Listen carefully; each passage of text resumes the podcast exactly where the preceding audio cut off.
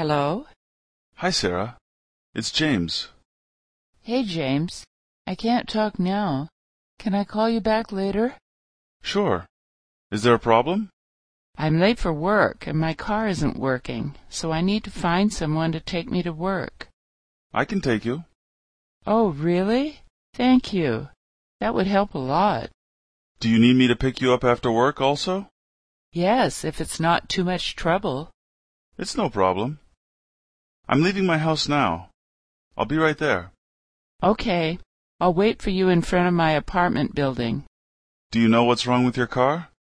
I'm not exactly sure. I think there's a problem with the engine. Okay.